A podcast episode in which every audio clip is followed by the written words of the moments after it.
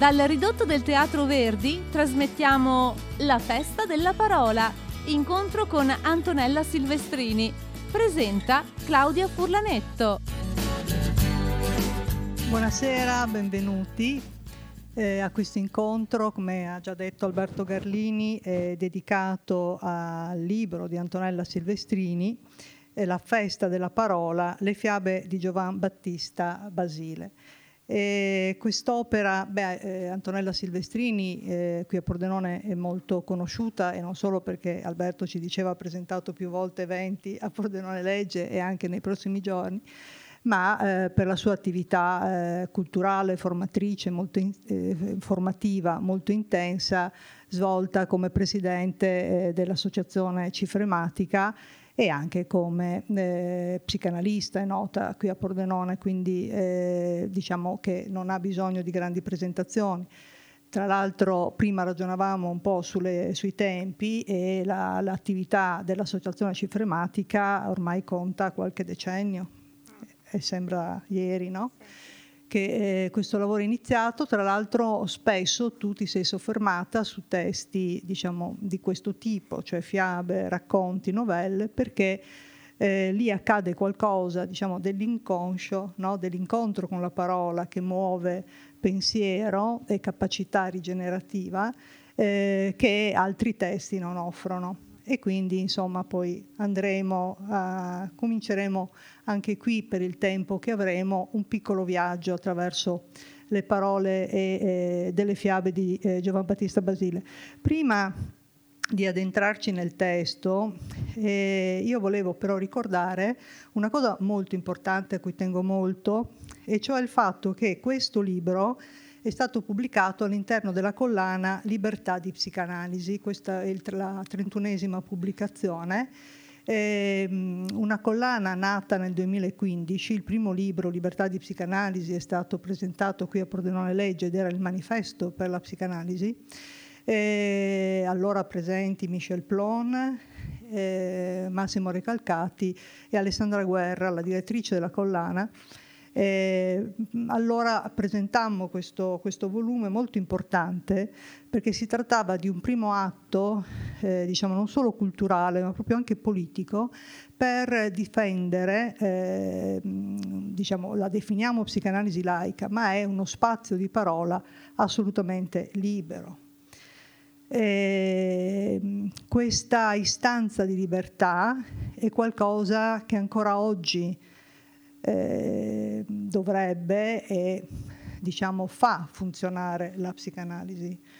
Non è eh, l'inseguire diciamo così, eh, questioni legate alla salute, lega- cioè la psicanalisi laica è un'occasione per chi la percorre eh, di sperimentare eh, così una libertà di parola e di pensiero capace, diciamo così, di affrancare il soggetto anche dalla preoccupazione rispetto alla propria salute, cioè non è quella che dovrebbe orientare eh, il suo parlare, no? il suo esprimersi, dovrebbe essere la libertà. Quando il soggetto si lascia guidare da questa istanza di libertà, qualcosa in quel soggetto può accadere anche della salute. Ecco, quindi c'è una psicanalisi, che è la psicanalisi laica, che non aspira ad essere psicoterapia e quando lo è lo è suo malgrado, nel senso che può, anzi produce effetti di salute proprio perché non se ne occupa, mi viene da dire.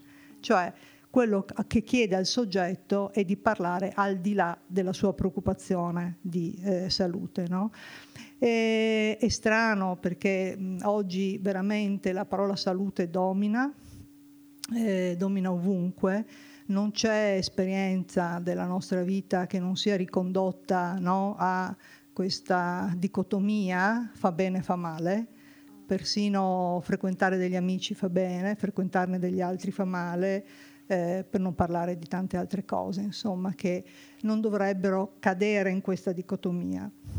Quindi, eh, ecco, volevo portare, onorare eh, il lavoro fatto da questa collana e da Antonella Silvestrini che è nel comitato scientifico di questa collana, proprio perché eh, c'è bisogno anche di questo, cioè di tanto della psicologia eh, della psicoterapia, della medicina, so, c'è bisogno, un bisogno totale anche delle eh, diciamo, professioni sanitarie, delle, delle pratiche sanitarie, ma c'è anche bisogno di uno spazio di parola assolutamente libero. Questo Freud l'ha chiamato psicanalisi e dovrebbe continuare ad essere così.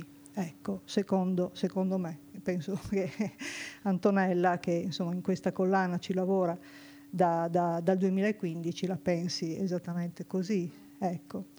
Però non finisce più qui, nel senso che ci capiterà di ritornare su queste questioni perché c'è già un tema che si presenta con la prima novella su cui io poi inviterò eh, Antonella a dire due cose eh, del tema eh, del disagio, come lo definisci, anzi lì proprio eh, leggerò un tuo passo.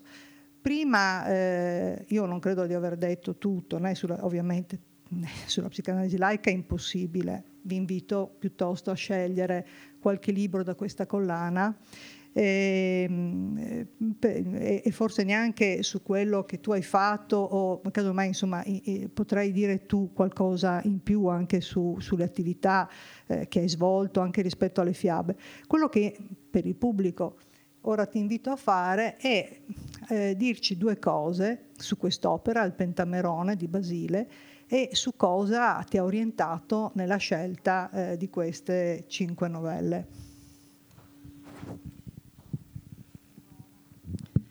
Ecco, intanto grazie a tutti di essere qui eh, eh, questa sera, eh, grazie a Claudia Furlanetto, sono felice sia lei a condurre questa eh, conversazione perché per la stima che ho per, per lei, per la sua ricerca, per la sua finezza intellettuale e anche per il lavoro ehm, di cura redazionale e traduzione che ha fatto di testi molto interessanti tra la psicanalisi e, e la filosofia, no? sia per ETS sia per altre case editrici.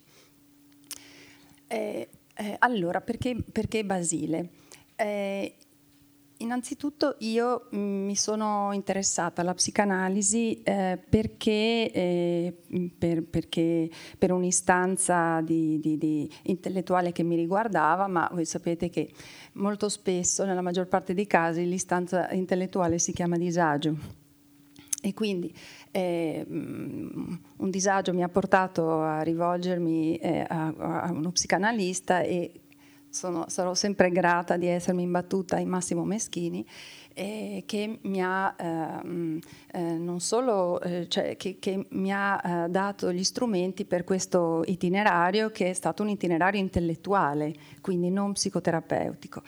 E, ehm, quindi la, la, psicanalisi mi ha interessato da subito per me, per leggere la mia storia, ma anche perché io sono interessata alle storie alle storie che ascolto, alle storie che leggo e, ehm, e, e alla questione linguistica. Questi sono eh, i miei interessi principali e, e lo psicanalista è un lettore innanzitutto. Non è un conduttore di, di anime, non è eh, chi ti porta verso il bene o verso la salute o, o, o che ti spiega il senso della vita. Eh, lo psicanalista è, è chi eh, ascolta e, e, scommette in una lettura, no? rischia una lettura di ciò che ascolta. E mm, per questa ragione anche eh, sin da subito quando ho iniziato a, a, organizzare eventi, eccetera, a tenere conferenze, ehm, il mio modo è stato questo, cioè eh, sì, di esplorare le questioni che, che insomma... Mh, mm, che dovevano essere esplorate per il titolo no, della serata, ma poi io ho, ah, lo faccio tutt'oggi, eh, mi, mi, avvalgo di testi dalla letteratura o da, da eh, perché trovo che, che, sia quello il modo più, più interessante e più vivo no, di porre le questioni, quindi non fare discorsi generici, no, anche se... Mh, eh, poi si arriva a qualche, a qualche ragionamento, certamente, però eh, è sempre la storia che, che, conta. E anche perché ascoltando le storie, leggendo, ehm, nelle pieghe eh, del testo si constata che ciascun testo ha le virtù per mh, un destino non assegnato. Quindi mh, ciascun testo non è che debba essere già perfetto, un testo positivo, un testo come chi racconta la propria storia, non è che debba dare una versione positiva dei fatti o edulcorata o che ne so, euforica, no. Ma ciascuna narrazione ha questa chance.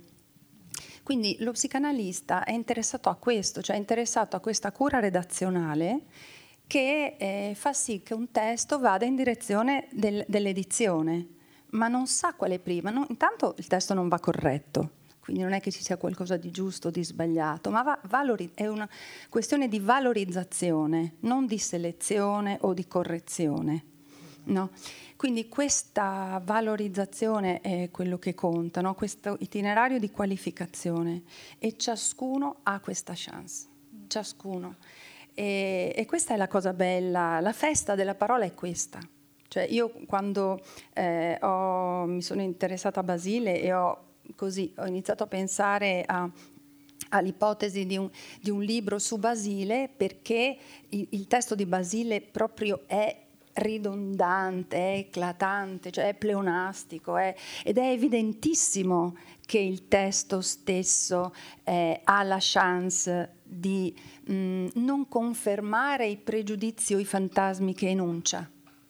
In Basile questo è evidentissimo, quindi io non faccio altro che nel libro no, riportare la, la fiaba, e, e, ma l'ho fatto con fiabe dei fratelli Grimm, di Andersen, di Perrault, eh, di, di, di eh, lo, diciamo che in, in tanti conferenze io ho preso o degli spunti oppure anche proprio analizzato una fiaba no? e raccontata e con alcuni interventi un po' come nel libro.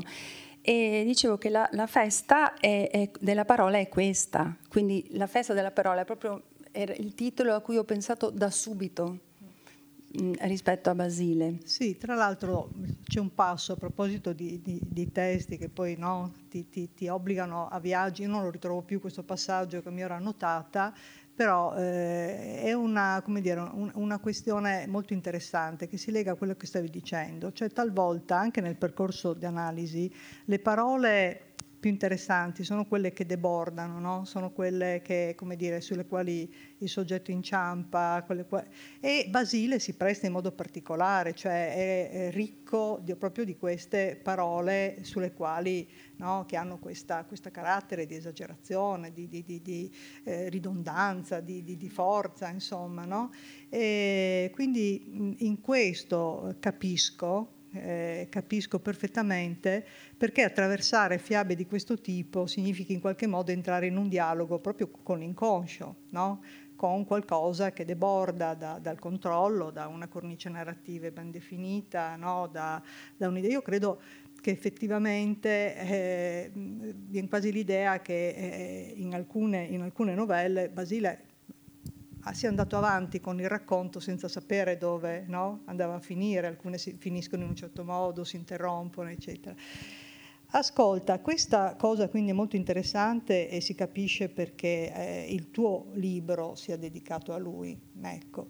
Eh, ma il Pentamerone, eh, correggimi, è una raccolta di 50 novelle, fiabe, eh, raccontate in cinque giorni da dieci narratrici. Ecco, sono 50 i conti. Ecco. Hai scelto questi perché secondo te erano, mm, lasciavano emergere più possibilità sì, di, interp- sì, di, di, di senso? Certo, allora eh, eh, sono 49 racconti più uno, il cinquantesimo, che li raccoglie e dà un po' la struttura eh, all'opera. Ci sono dieci anziane signore che raccontano, quindi non eh, i, i, bellissimi cortigiani eh, del Decamerone, eh, ma non è detto che Basile avesse questa intenzione di fare una parodia del Decamerone. Questo è un punto di domanda e molti eh, critici non, non, non la pensano così. E diciamo sì, ho scelto le, le, le fiabe che forse erano più, più semplici da, da, seguire, che fossero, perché alcune sono anche complicate e, e, che dove questo aspetto fosse più evidente, più eh, sì, sicuramente. Ok. Poi volevo, scusa, sì. volevo aggiungere solo una cosa a quanto dicevamo prima, no? eh, rispetto alla psicanalisi laica. Eh, eh, la psicanalisi la, è laica proprio per questo, cioè perché lo psicanalista non ha questo compito religioso di portare dall'inferno al paradiso o di portare verso il bene. No? Quindi è, è laica anche, anche, in questo. No? Sì. Anzi, dirò di più, se entriamo nella prima eh, delle, delle, novelle che si intitola L'ignorante, mm-hmm. no? mi viene da dire che quello che fa il padre, poi magari ci mh, mm, raccontiamo mm, due parole la trama, quello che fa il padre a un certo punto questo figlio che eh, chiama Moscione, ecco, non c'è bisogno di aggiungere molto, ehm, quello che fa questo padre al figlio è di dargli un calcio nel sedere e di mandarlo fuori di casa. No? Quando tu prima dicevi che la psicanalisi non ha nulla di religioso, nel senso che non fa un attraversamento dal male verso il bene, eccetera, talvolta invece dà proprio questo calcio nel sedere, cioè non, non, non accomoda no? in modo, eh, dà proprio una, una, una scossa. Quindi eh, è curioso che questa prima novella che, che, che, tu hai scelto possa anche essere letta come una sorta di metafora di quello che è un viaggio, no? un viaggio del pensiero attraverso queste parole che debordano come eh, direbbe Lacan, che, che, che, parlano da sole, cioè che se ne escono no? Con, eh, eruttando dal nostro, dal nostro inconscio è un viaggio eh, di trasformazione, questa è l'esperienza no? eh, di un lavoro psicanalitico fatto, un, un viaggio di rigenerazione. Eh, dove, eh, come dire, non c'è, questo lo dici spesso, nel, eh, non riferendoti alla psicanalisi, ma riferendoti proprio alla, eh, come dire, alla costruzione intenzionale e non eh, delle opere di Basile, e cioè, eh, come dire, non c'è fine, non c'è l'idea del fine, no? eh, anzi le, le, favole di Basile ci aiutano a eh, decostruire o insomma a indebolire questa questione che invece orienta molto il nostro modo di stare al mondo oggi, no? Quello che pensiamo, persino l'idea del, del, di salute oggi è in qualche modo legata al fatto che tu devi costruirti, eh, come dire, una, una buona, eh, delle aspettative rispetto alle quali ti devi impegnare, rispetto alle quali devi fare delle cose, mentre adesso mh, eh, daremo qualche elemento in più anche al pubblico per capire bene come attraverso questa prima storia si eh, veramente smonta tutto questo palchetto, ecco, no? Allora, io ho già svelato il nome del protagonista che è tutto un programma, Moscione, ma tu se puoi raccontarci qualcosa di più così noi poi possiamo entrare anche nelle maglie di questa storia e tirar fuori delle cose interessanti. Sì, allora, eh, intanto la fiaba inizia no? così, c'era una volta un padre ricco come il mare, quindi voi no? pensate già a questa immagine come, come cioè, toglie ogni confine, no? introduce già l'infinito così, e che aveva un figlio però veramente che non valeva niente, no? quindi tanta ricchezza e tanta pochezza nel figlio. E quindi il, questo padre decide, si chiamava Moscione appunto, figlio che non sapeva distinguere le carrube, no? i cetrioli dalle carrube, e quindi che fa questo padre? Non è che lo nasconde, lo protegge, lo tiene lì, lo giustifica lo, manda lo... dalla psicologa. Eh, no. Esatto, no. Lo manda via, cioè gli dice parti, vai, no? Quindi lo manda in viaggio fuori casa e, e, e quindi l'idea di Moscione è di andare a imbarcarsi no, a Venezia e di andare verso il Cairo.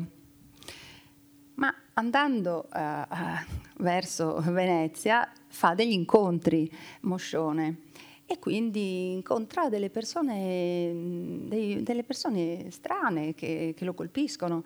E, comincia, e lui dice di dove sei, come ti chiami, qual è la tua arte, no? fa delle vere interviste e quindi così incontra eh, adesso Soffiarello, incontra Folgore. Cecadri Folgore, incontra Cecadritto, Forteschiena, eh, Forteschiena no? e ciascuno di questi personaggi ha uno, un talento strepitoso. Cioè il soffiarello soffia un vento pazzesco, eh, acceca dritto, ha una mira incredibile, eh, folgore velocissimo, eh, eccetera. E, e mm, Moscione, un po' nella caricatura no, dell'imprenditore, no, fa queste interviste e poi dice va bene, vieni con me. No? Quindi, a differenza dei, dei mm, eh, musicanti di Brema che si trovano perché abbandonati, cacciati, eh, la vita sta finendo, sono vecchi, non hanno eh, nessuna chance e quindi si mettono insieme per cercare no, insieme la consolazione. No, qui abbiamo un giovane che incontra delle, dei, dei personaggi così strani e lui rimane interessato no, da questa anomalia e quindi li coinvolge e costituisce una brigata. E con questa brigata, ma lui non sa a cosa serviranno, perché gli saranno utili a, a lui o, o, o, alla brigata intera, cioè non c'è un'idea di fine. Certamente è come quando noi nella nostra vita eh, ci accorgiamo che una cosa non la, non la possiamo non valorizzare, perché quella cosa lì è interessante, ma non sappiamo perché non è che abbiamo un'idea di dove ci potrà servire. E, ed è un po' questa no, la questione, perché se oh, oggi, ma non solo oggi, insomma il luogo comune è che si debba valorizzare quello che tu pensi che ti possa servire. Invece la valorizzazione è un lusso, non è rendere positivo qualcosa che è negativo, perché, perché siamo brave persone non è un'operazione morale, è proprio un, un'esigenza di invenzione, un'esigenza di valore, a, a prescindere. E poi, eh, le, la, cioè, poi c'è l'approdo, ma l'approdo è sempre straordinario, cioè fuori dall'ordinario, non è immaginato prima, non è l'approdo che io mi aspettavo. Quindi la, eh, c'è un pretesto no, del viaggio, ma poi l'approdo allora questi, questi compagni, questa allegra brigata arriva in un, in un paese dove c'è un re che eh, lancia una sfida eh, perché ha una figlia di cui lui è pazzamente innamorato, si capisce, no? E dice eh, che eh, via lancia questa, questo torneo in cui ciascuno straniero può sfidare la figlia eh, nella corsa e se, le, se, la se, se vincerà la figlia potrà sposarla, se invece perderà finirà malissimo. Quindi è un po' la caricatura del, del, del della Sfinge, no? Allora Moscione, che viene subito coinvolto rispetto a questa sfida, capisce subito che non c'è trippa per gatti e quindi che fa? Dice ma fa correre, no? per procura, fa correre Folgore al posto suo. E quindi, eh, e quindi poi insomma c'è la, la, la, la sfida, Folgore eh, vince, però devono correre due volte.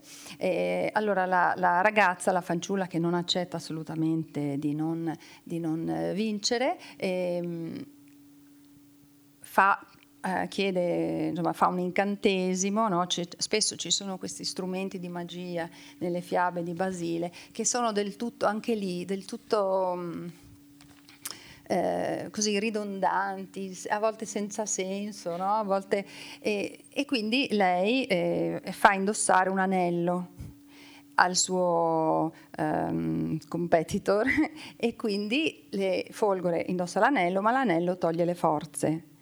Allora, eh, orec- eh, Orecchio di Lepre, che, se, che è uno dei, dei compagni, sente l'intrigo a Castello, quindi lo dice da Cecadritto che con una mira incredibile rompe durante la corsa l'anello eh, stregato eh, di Folgore e quindi Folgore vince definitivamente la...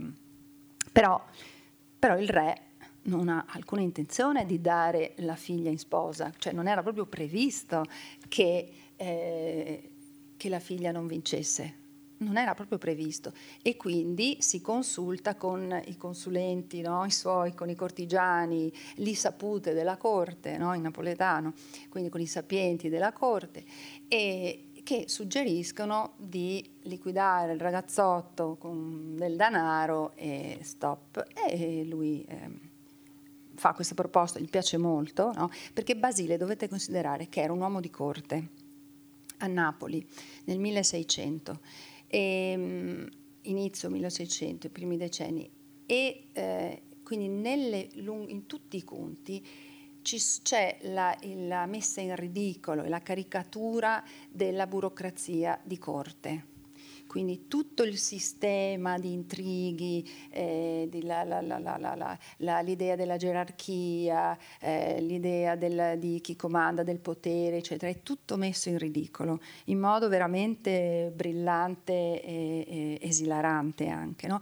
Quindi questo re fa proprio una figuraccia perché tutto mh, mm, deluso va da, da, questi saggi e chiede no, cosa può fare e loro danno questa soluzione e lui non si vergogna minimamente, dignità zero, dice benissimo, allora io pago no? e la figlia resta a me. E Moscione accetta ben volentieri, dice ma io mi, mi limito a tenere tutto quello che sta sulla schiena del mio compagno forte schiena, che si carica sulla schiena forzieri di gioielli, monete, eh, di tutto e non basta mai. E quindi sono disperati perché i cortigiani vedono proprio impoverirsi il re, quindi il suggerimento che hanno dato loro. Eh, risulta proprio eh, un, un, boomerang. E quindi questi giovani arrivano a casa, tornano a casa dal padre di, di Moscione ricchi. Questa è la, è la fiaba. Chiaramente il, il, il, racconto è esilarante, no? quello che io vi ho detto in breve, il racconto è... Sì, è, è ricchissimo, però ci permette, grazie del, del, racconto, perché in questo modo riusciamo a entrare un po' nelle pieghe no? di queste, di, de, delle, delle questioni che questo racconto pone, che sono molto interessanti. Già prima dicevi no? questa questione del disagio Beh, eh, qui il padre mm, lo dice a un certo punto, no? ha una sua responsabilità nel rendere moscione moscione, cioè la responsabilità è in quella questione del fine che dicevi prima, no? Perché un figlio è moscione? E un figlio non è moscione perché è nato così, non sa distinguere le carrube da... da mm, non, sì, non ha questa eh, competenza non perché non ce l'abbia per natura, ma perché è l'effetto eh, di un suo porsi rispetto a questo padre. E questo padre in cosa sbaglia? Evidentemente ha delle aspettative no? che, non sono, che non lasciano libero questo figlio di esprimersi in ciò che sa, in ciò che è. Ecco, questa libertà la trova proprio nel momento in cui il padre lo manda fuori di casa. Sulla strada. Sulla strada e, ed è anche interessante come eh, questo passaggio, perché il titolo della novella non è Moscione, è l'ignorante. Ed è molto interessante e curioso questo passaggio, no?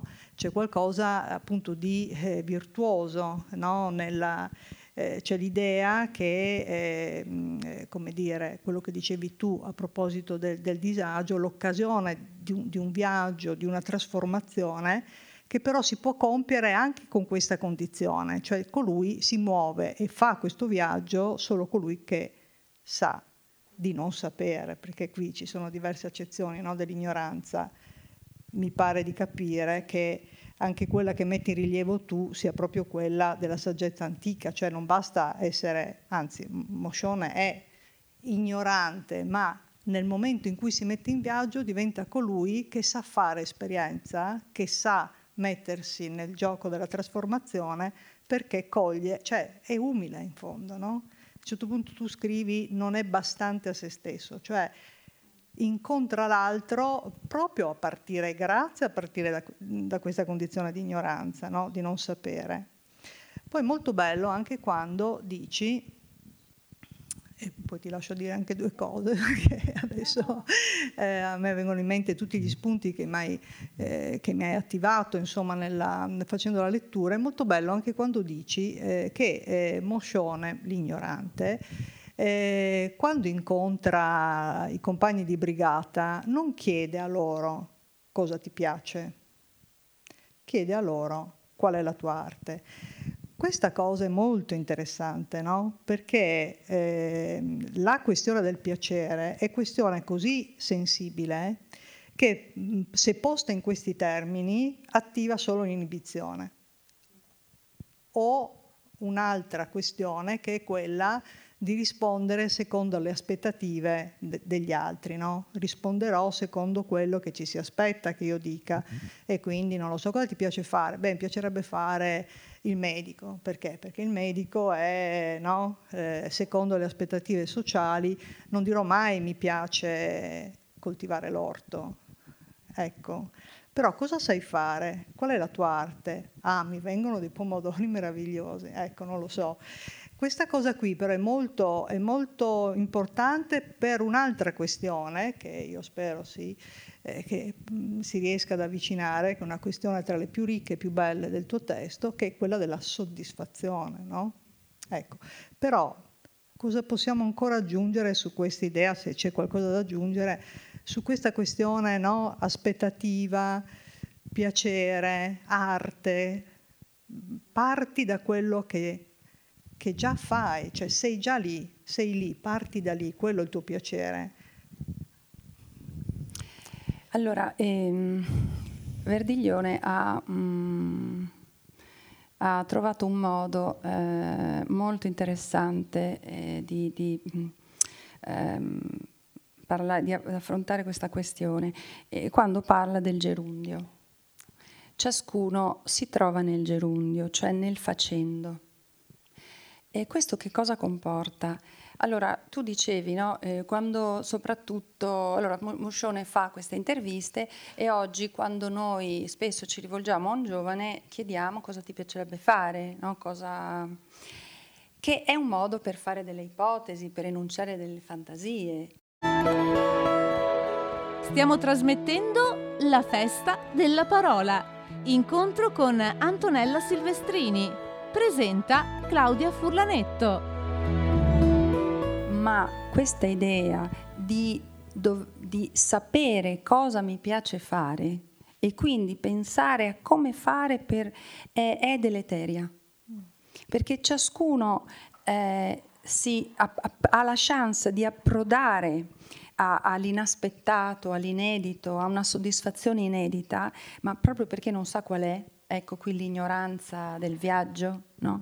quando si attiene al gerundio, cioè ehm, si attiene alle prove nell'esperienza dell'istante. Mm-hmm.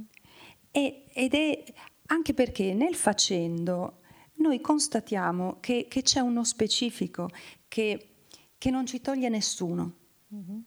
E quindi quello è il modo per capire qual è la nostra strada.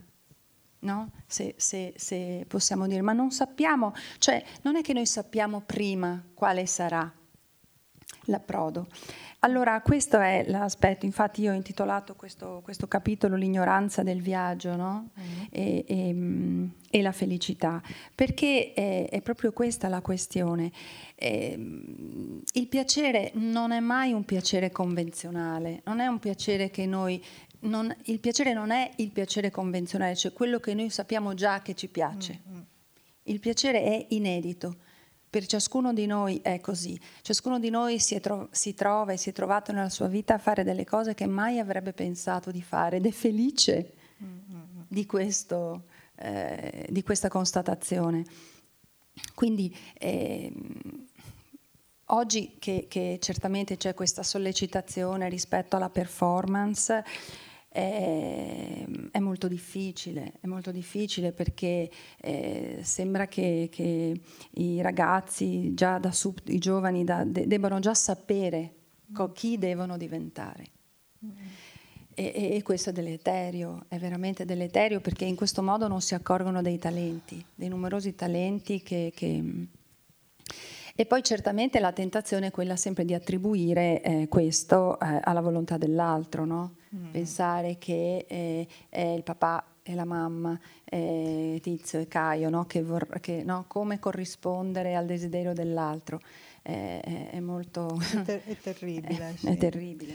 È terribile. E, ehm, eh, ecco, Moscione ce la fa, eh, nel senso che eh, lui, dicevamo, con questo atteggiamento umile da ignorante, fa posto all'altro, fa posto al talento dell'altro e, e lascia fare. Ecco, anche questa è una cosa inedita no? rispetto a, a come ragioniamo noi oggi, cioè no, punta su te stesso, fai tutto da solo, no, se puoi arrangiati eh, quando invece il vero talento di Moscione, se ne ha uno, è proprio quello di eh, individuare gli altri eh, capaci e di eh, affidarsi. No? Infatti la brigata, dici, non è una cozzaglia di persone. A un certo punto la brigata funziona, diventa quel dispositivo dove nessuno comanda, nessuno fa un programma e le cose accadono e accadono.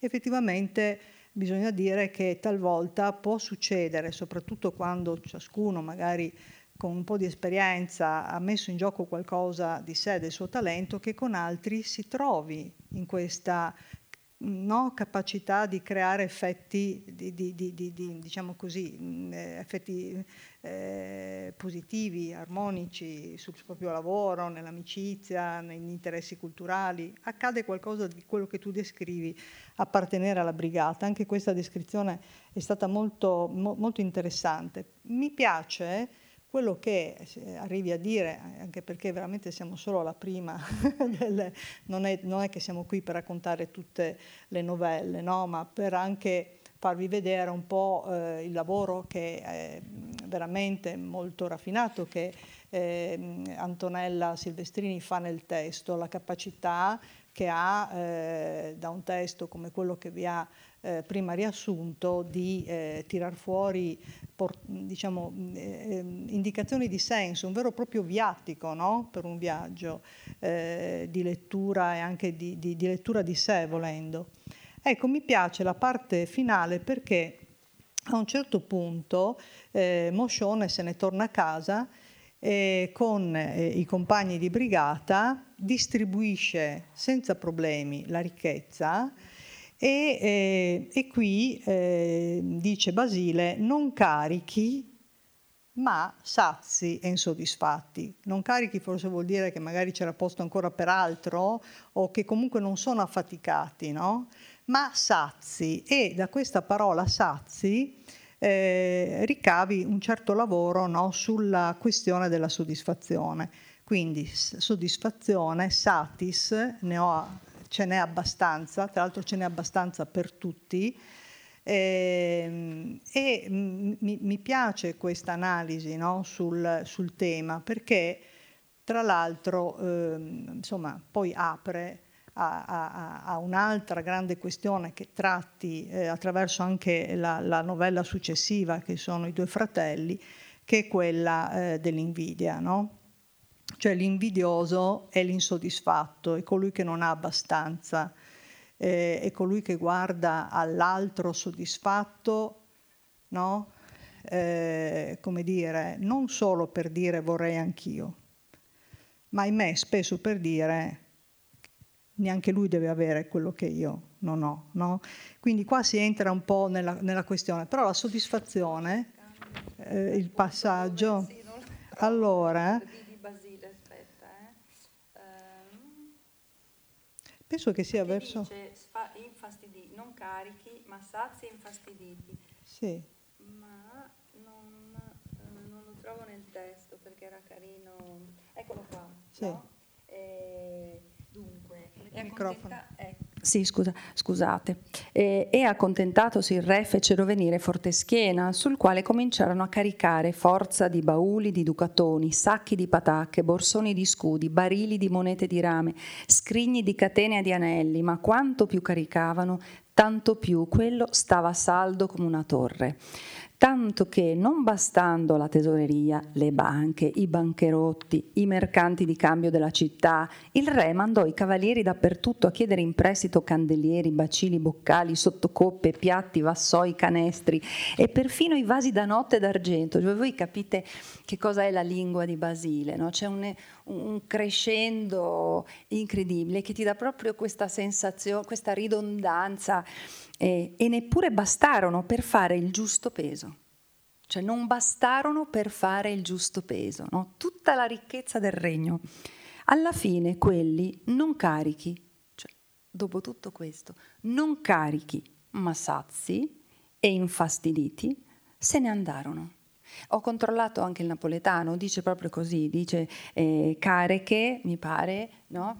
eh, ma sazie e sfastidiati forse non, non, cito benissimo, ma insomma, eh, quindi perché volevo essere sicura no? che fosse questa, la, la, traduzione fosse giusta. Chiaramente nel testo c'è la traduzione di Carolina Stromboli, non c'è il testo napoletano perché sarebbe difficile da seguire, ma quindi c'è e vedete, in Basile c'è, queste sono le brecce, questo caricano, caricano, caricano, voi vi immaginate, no?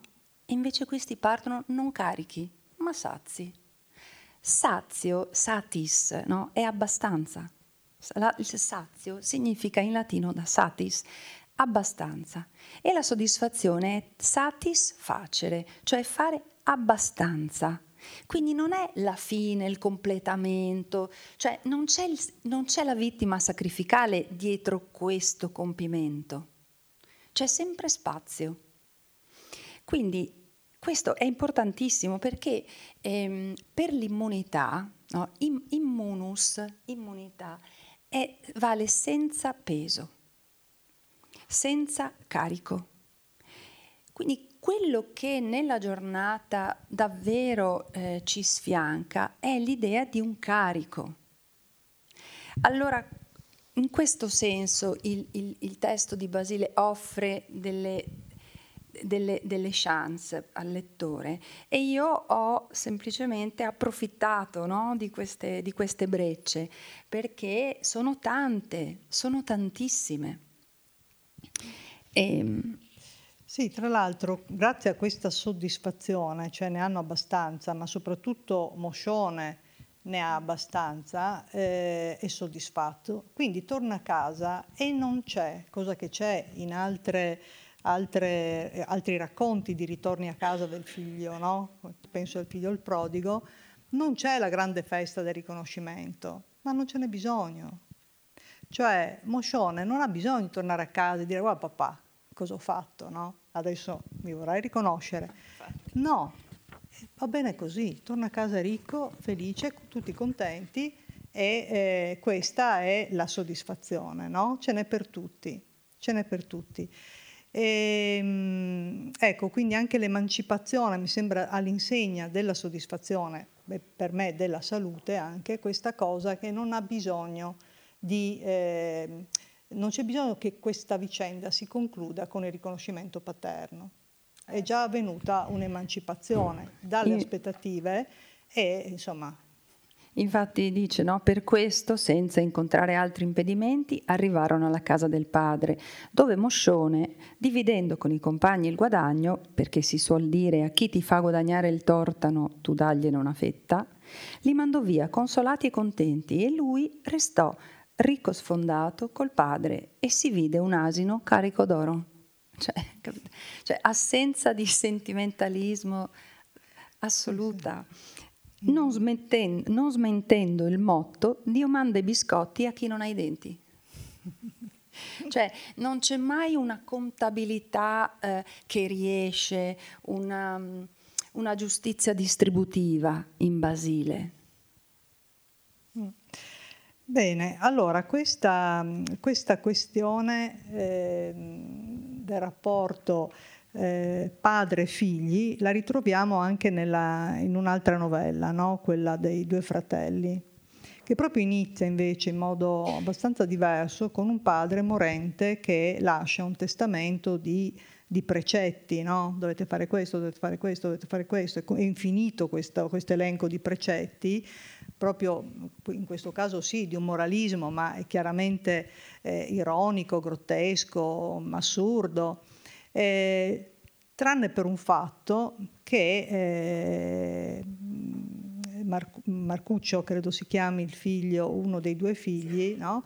eh, Marcuccio prende sul serio queste, queste indicazioni, queste ingiunzioni e si mette a fare il bravo figliuolo, no? quindi quello che esegue esattamente il testamento paterno e, e, quindi insomma diventa quello che potremmo definire il figlio ideale, mentre l'altro fratello eh, finisce dissipando tutto quello che aveva ricevuto, eh, mettendosi nei guai, truffando, però in questo modo si arricchisce. E a un certo punto Marcuccio, che invece aveva fatto tutto quello che il padre gli aveva detto, non solo, come dire, intristito no? da tutto questo sacrificio, da tutta questa fatica, ma è sempre anche più povero al punto che a un certo punto va dal fratello e gli dice, senti, aiutami, dammi qualcosa. Adesso io sto facendo una sintesi molto approssimativa, ecco, non così dettagliata e bella come hai fatto tu prima. E, ehm, e il fratello gli risponde picche, cioè gli dice, senti, arrangiati, Parmiero si chiama il fratello, ti dice arrangiati, insomma, hai voluto fare quelle cose lì, boh, vai avanti, fai quelle cose lì, io non ne voglio sapere. Ehm, però la, la, la, fortuna si rovescia e a un certo punto è Parmiero in difficoltà, anzi diciamo che eh, anche Marcuccio mh, dopo il triste incontro con il fratello medita il suicidio, ma eh, l'intervento di una, di una donna eh, lo, lo, lo, lo dissuade e anzi segue le indicazioni che, che, riceve da questa donna, cioè di andare in un certo regno, di curare la figlia di, di un tale re e insomma e lì la sua fortuna cambia, per cui eh, si, si, si, sistema con una donna ricca, tra l'altro non la figlia. Ah, interessante anche quello che si diceva prima no? sulla, sulla, figura femminile che rompe ogni schema, queste donne che, eh, come dire, intanto non vanno spose, sì? non è la massima aspirazione quella di eh, concludere in, in bellezza eh, con il matrimonio, ma eh, anche che gareggiano, no? vedevamo prima. Quindi eh, spesso nelle, nelle, nelle, fiabe scelte da, da Antonella eh, ci sono appunto queste figure eh, assolutamente anticonvenzionali no? della, della, donna. Anche qui, se volete, il fatto che questo uomo, pur salvando la figlia del re, non la sposi, ma vada sposo invece a una donna ricca, Ecco, questa cosa la trovo molto, eh, molto interessante, molto curiosa. E, mh, continuando la storia, Parmiero eh, praticamente anche lui, no, dopo essere caduto in disgrazia, ha perso le sue fortune, anche lui tenta il suicidio, finisce appeso a una trave che però si rompe, ma e da questa trave escono, esce un tesoro di cui lui si appropria e se ne va felice e contento, le sue sorti sono di nuovo eh, riprese verso una buona direzione, salvo che viene, come dire, il, il, le cose che, che, si ritrova in mano vengono riconosciute come eh, l'oggetto del furto da un legittimo proprietario e quindi ritorna nei guai Parmiero e viene accusato appunto di furto. Fortuna, sfortuna, caso vuole, la vicenda narrativa vuole che a giudicare eh, de, del furto e quindi a processarlo eh, sia il fratello Marcuccio. E qui eh, è veramente incredibile eh, Basile perché eh, portano eh, fino alla, alla, dire, a, all'estremo di questo confronto tra questi due fratelli, alla possibilità di un confronto in cui l'uno può decidere le sorti dell'altro, come prima era accaduto per Parmiero verso Marcuccio. Lì accade qualcosa di molto bello che poi effettivamente tu Antonella sai descrivere molto bene, però la storia si interrompe, cioè non, non, sappiamo, nel senso si interrompe in che senso, che vengono scoperti i veri ladri, quindi non c'è bisogno del processo, però tutti noi no, in questa novella ci aspettavamo il momento in cui i due fratelli vis-à-vis eh, la resa dei conti, no? e adesso Perché? Eh, magari possiamo già andare a quella questione lì, perché è una questione molto interessante, quella del, dell'alter filius, no? Perché la, la, la, il guadagno maggiore che si ha dalla lettura di questa, di questa favola è proprio questa questione qua, no? Cioè fi- Marcuccio fallisce perché sta eh, nella fantasia paterna no? Del fi- dell'essere il figlio ideale. E questo è l'errore di Marcuccio, cioè la sua sfortuna, anche economica, è in questo iniziale, sta in questo, che eh, sta dentro l'aspettativa paterna, ci casca, ci casca pienamente e non fa un'altra operazione che avrebbe potuto fare, che peraltro descrive attraverso Philip Roth, ma magari ci arriviamo dopo, troppo bello anche quel passaggio. E qui la questione dell'alter filius, te la vuoi raccontare un po' perché è troppo forte. Allora, quando no, questo figlio veramente responsabile, studioso, che si attiene alle indicazioni del padre, eccetera, è in disgrazia, va dal fratello e gli dice, attenzione, andò a trovare il fratello pregandolo dal momento che la fortuna lo faceva figlio della gallina bianca, di ricordarsi che lui era del suo stesso sangue e che erano usciti dallo stesso buco. Questo è Basile. No? Allora, la, qui abbiamo il figlio buono e il figlio cattivo. L'anfibologia del figlio è sempre un'idea di venire dallo stesso buco cioè di essere uguali.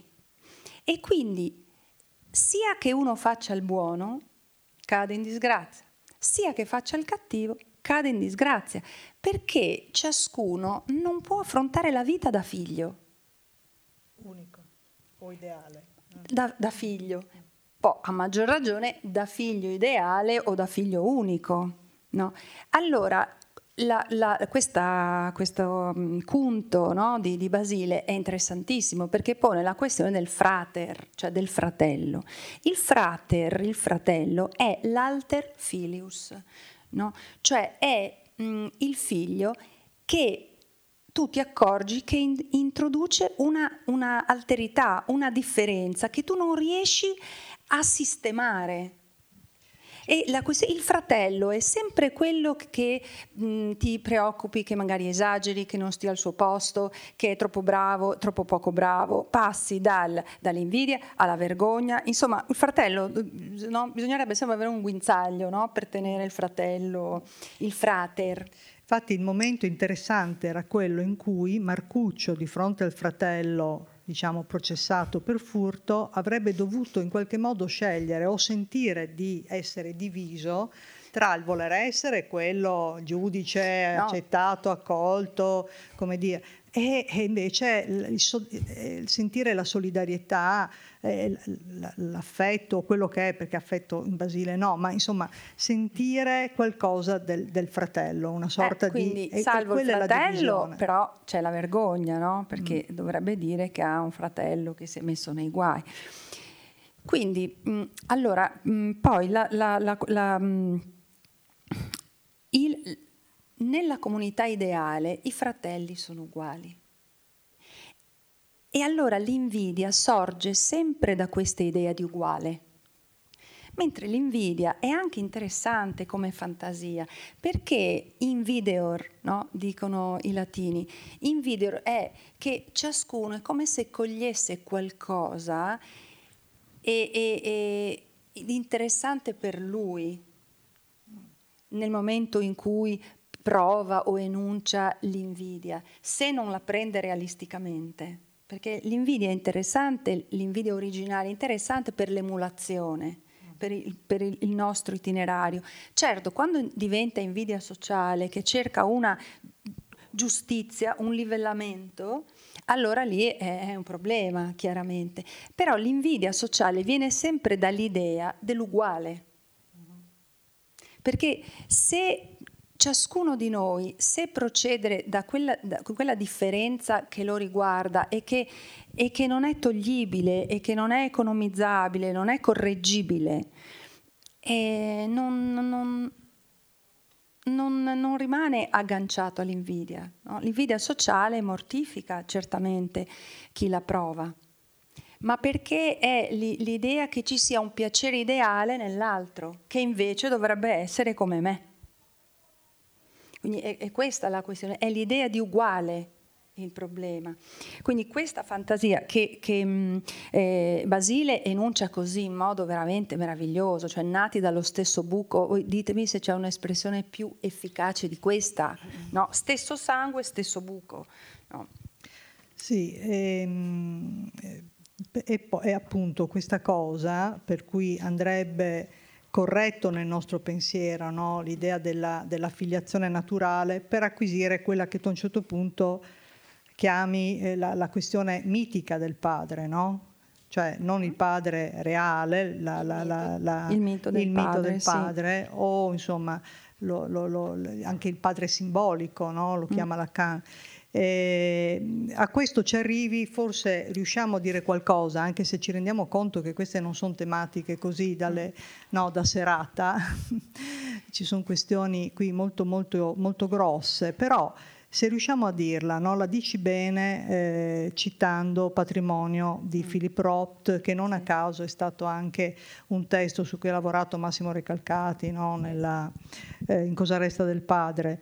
Eh, tu lì dici, eh, se vuoi posso anche leggere no, da patrimonio il passo molto, molto interessante.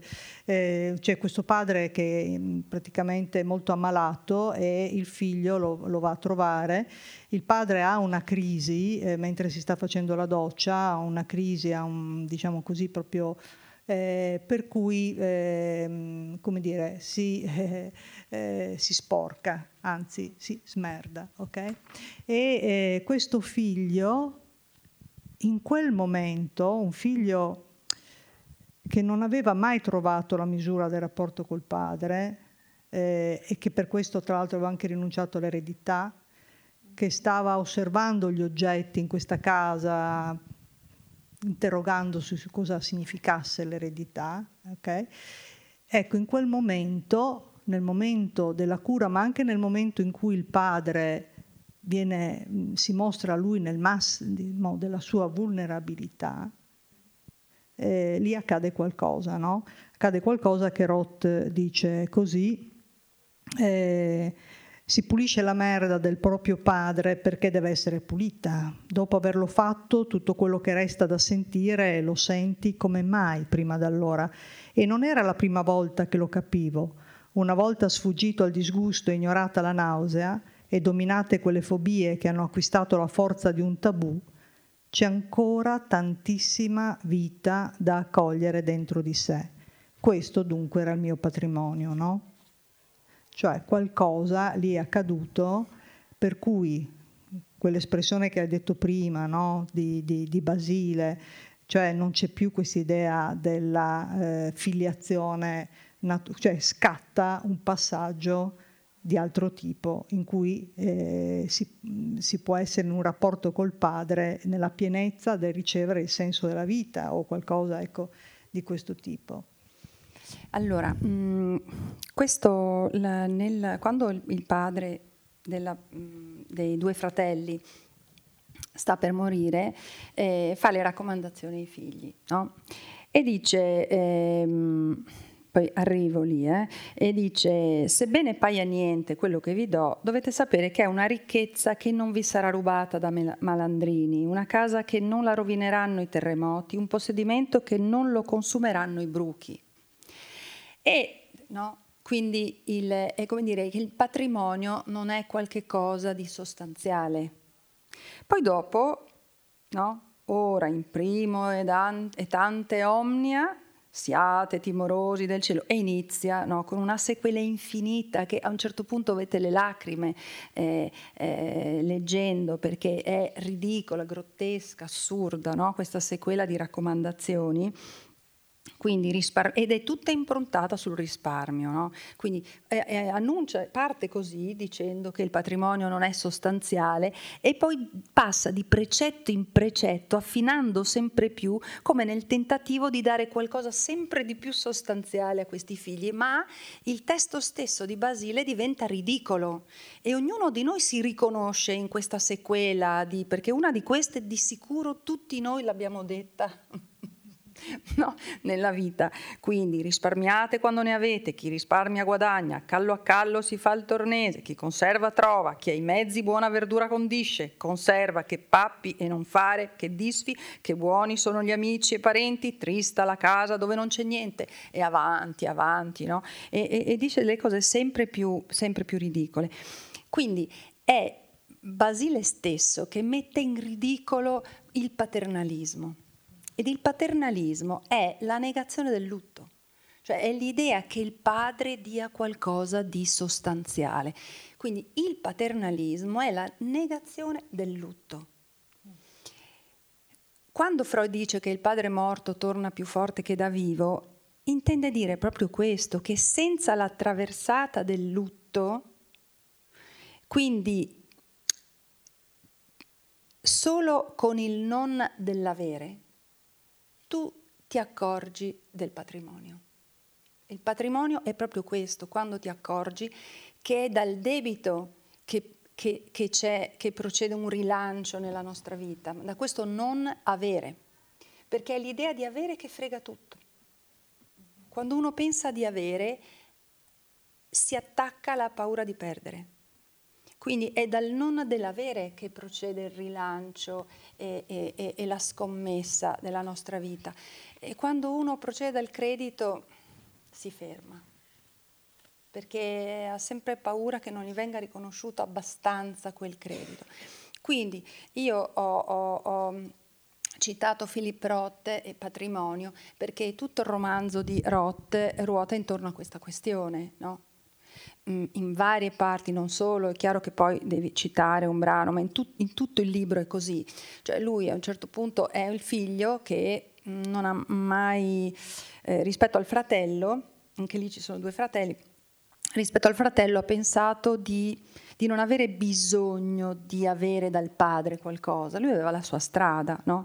E, e, e, e, quindi ha pensato che non gli, interess- non gli interessava niente, forse, forse, ecco la tazza per fare la barba o i tefillin, no? essendo una famiglia di ebrei, ma che lui lasciasse pure la casa e tutto al fratello che ne aveva più bisogno. Questo dice eh, Philip Roth. Poi il padre si ammala e lui eh, per responsabilità eh, risponde e quindi racconta di questa risposta che è stata una traversata non facile e quando un bel giorno, proprio negli ultimi momenti della malattia, il padre ha un crollo totale per cui si trova in una situazione veramente difficile, lui si trova appunto a pulire no? il disastro che, che, che era accaduto, si accorge di questo, ma non nel senso che anche la merda è positiva.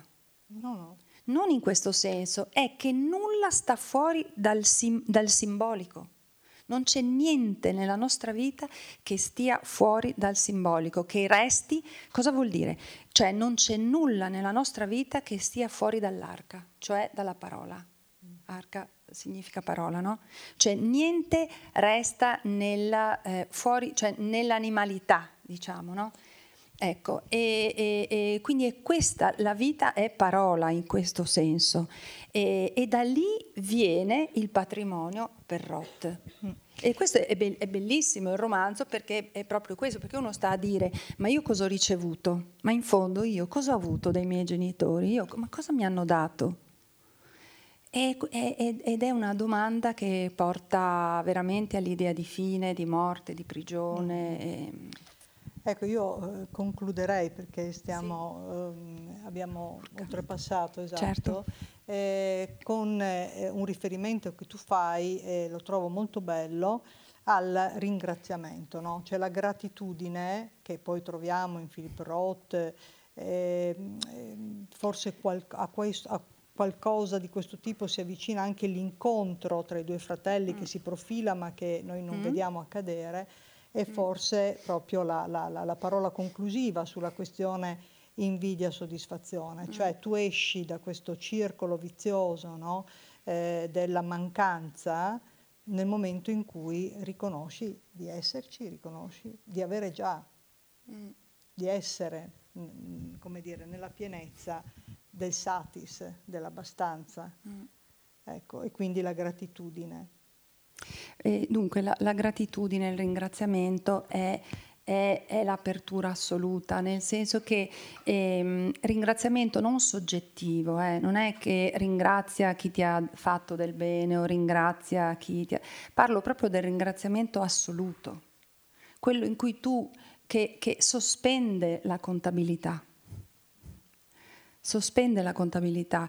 Eh, io vi invito a venire domani sera all'incontro con ehm, Roy Hen, che è uno scrittore israeliano. Il libro mi è piaciuto molto eh, perché è un libro folle, stravagante, scritto benissimo. E, e, e, lui in fondo si chiede, no?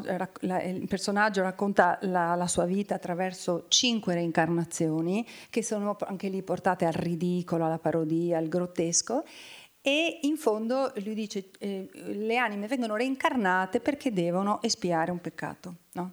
Quindi la questione è la vita è un dono o è una punizione? Allora, la vita è un viaggio, e, e, ma non un viaggio di purificazione, cioè non è un viaggio sacrificale, è un viaggio solamente se noi teniamo conto del dono, della donazione, no? se la vita è, è, è, è, una questione di donazione. Allora ringraziamento in questo senso, non essere gentili con i vicini di casa o rispettosi con i genitori o con i familiari, è proprio un ringraziamento assoluto in cui tu non sai, perché nulla è fermo, anche le cose più negative, tu non sai. Quindi lo sforzo importantissimo da fare è sospendere il giudizio ed è difficilissimo, chiaramente è difficilissimo, però la vera chance che abbiamo è solo questa, cioè quando noi sospendiamo il giudizio. Allora, noi sospendiamo la parola al momento, eh, sappiate che il libro è ricchissimo, abbiamo soltanto toccato alcune questioni, vi invito a leggerlo, e mm, ce ne sono delle altre per le quali ci, ci dicevamo sarebbe, ci servirebbe lo spazio di alcuni seminari, di alcuni incontri molto eh, intensi. Io ringrazio Antonella Silvestrini per questo libro meraviglioso di cui ci ha fatto dono e ringrazio voi per essere stati qui con noi questa sera a parlarne. Grazie, grazie, grazie.